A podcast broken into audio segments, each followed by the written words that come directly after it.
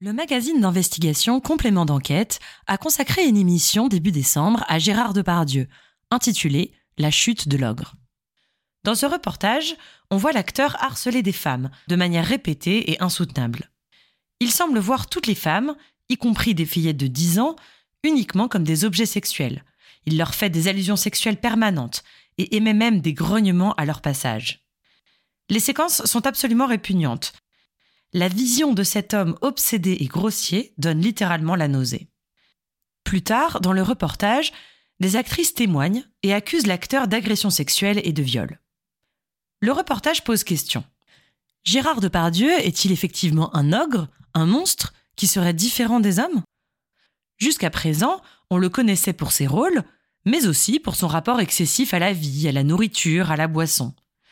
Depardieu était un ogre du genre de Gargantua, le personnage du livre de Rabelais. Il est maintenant un ogre du genre de Barbe Bleue. Alors, que penser de ce terme de monstre qu'on emploie très souvent pour les prédateurs sexuels? Je vous propose aujourd'hui une philosophie du monstre. On va parler de normes, de pathologiques, de la philosophie de Georges Canguilhem et bien sûr de monstres.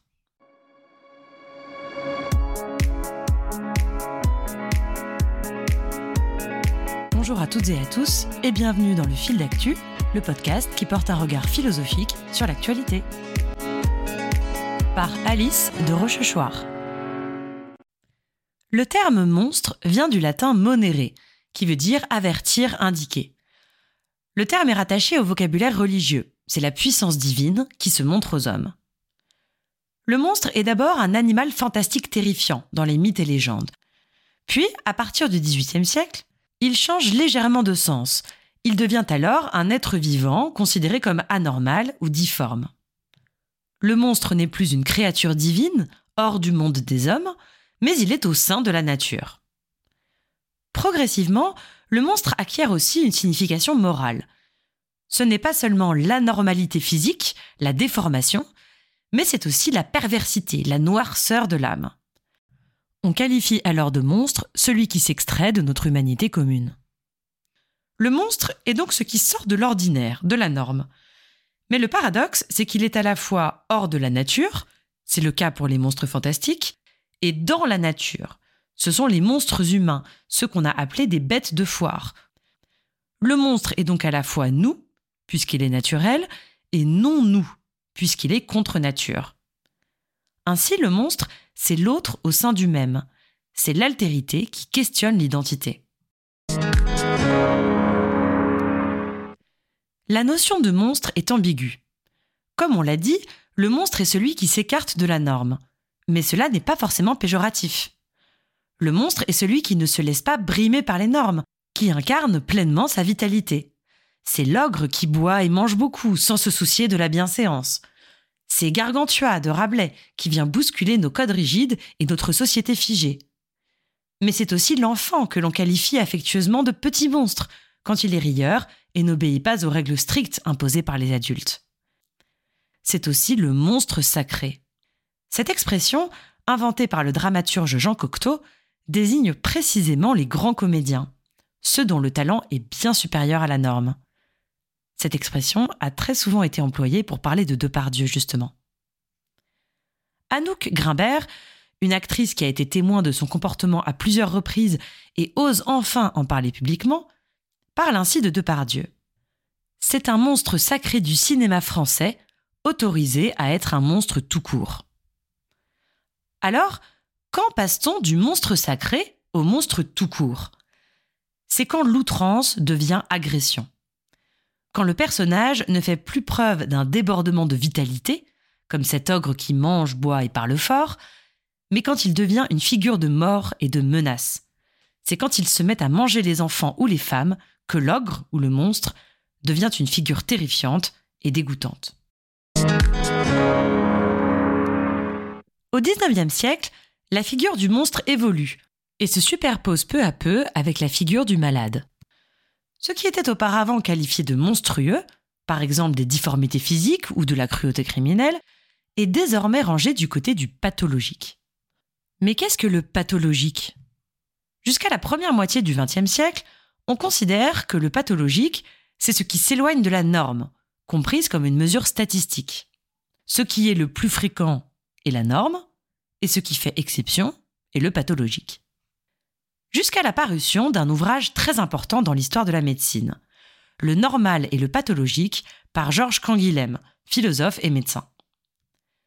Dans cet ouvrage, Canguilhem veut montrer l'ambiguïté du concept de normalité. Alors que ce concept prétend être objectif, désignant ce qui est le plus fréquent, Canguilhem montre qu'il est aussi normatif, c'est-à-dire qu'il impose une norme, un idéal. Tout ce qui est déviant de la norme est jugé comme mauvais. Pourtant, remarque Canguilhem, le vivant n'est jamais identique à lui-même, c'est le principe de la vie. Vouloir définir la norme de manière objective, statistique, comptable, contredit le vivant et sa diversité. Canguilhem nous dit Ce qui est considéré comme normal dans des conditions données peut devenir pathologique dans une autre situation. Alors, nous dit Canguilhem, le pathologique ne devrait pas être principalement défini comme ce qui dévie de la norme, mais comme ce qui fait souffrir le patient. Tout le reste revient à nier ce qu'est le vivant, dans sa diversité, dans ses évolutions, au nom d'une doctrine scientifique conservatrice, qui conduit plutôt à imposer des normes rigides et contraignantes. Or, Canguilhem convoque la figure du monstre. Selon lui, le monstre est un vivant dont la valeur est de repoussoir. Le monstre sert à incarner la norme, à la rendre tangible, compréhensible, représentable, en montrant justement son envers. La normale permet de rendre compte du normal. Le monstre est la limite, il est ce que l'on refuse de reconnaître comme étant soi. Il permet de rejeter une dimension de la nature humaine, de l'exorciser. On reconnaît ici la figure du bouc émissaire. Dans la Bible, le bouc émissaire est un animal victime d'un sacrifice, censé expier tous les maux de la communauté et la purifier. Le monstre devient celui qu'on montre, d'après le verbe latin monstrare, selon une étymologie en réalité incorrecte mais souvent évoquée. En montrant le monstre du doigt, on s'en différencie et on expie les péchés de la communauté. C'est exactement ce dont nous parlions dans l'épisode sur les faits divers et l'empathie. En excluant le monstre de notre communauté, on réaffirme ce qu'est l'humanité. Mais en qualifiant de Pardieu de monstre ou de malade, est-ce que cela ne revient pas à une double déresponsabilisation? Une déresponsabilisation individuelle de Depardieu, d'une part. C'est comme s'il avait une force en lui qu'il ne pouvait pas contenir, ou bien une frustration à combler.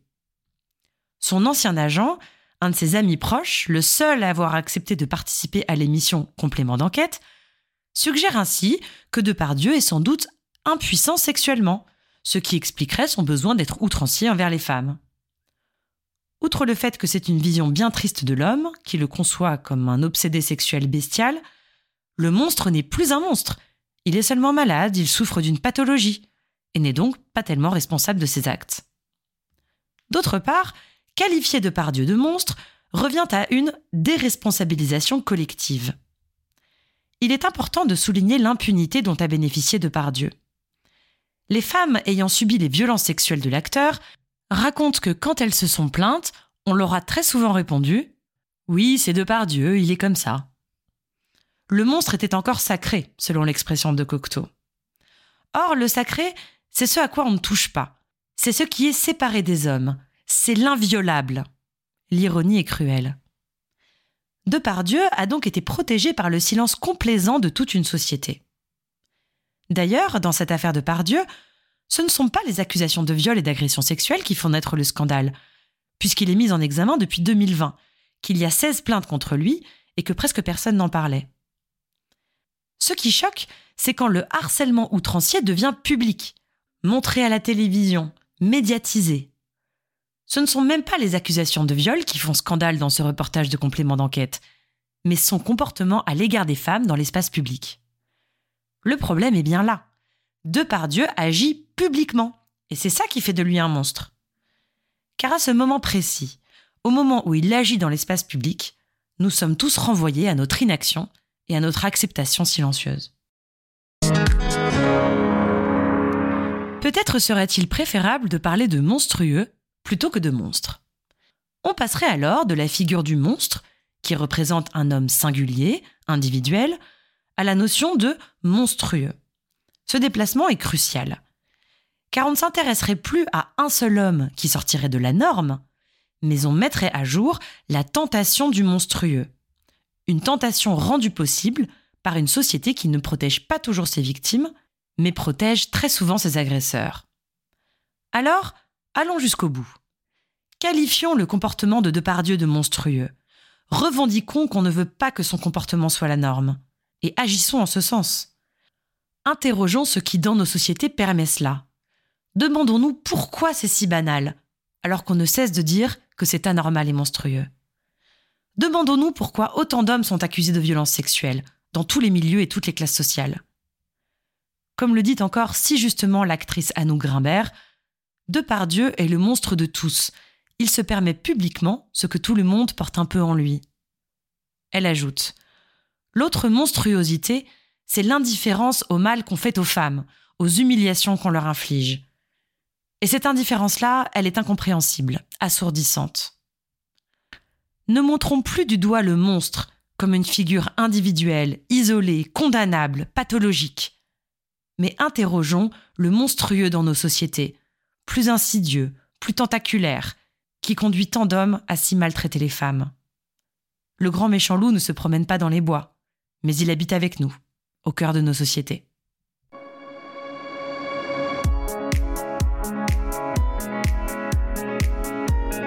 C'est la fin de cet épisode. On se retrouve bientôt pour un nouveau fil d'actu.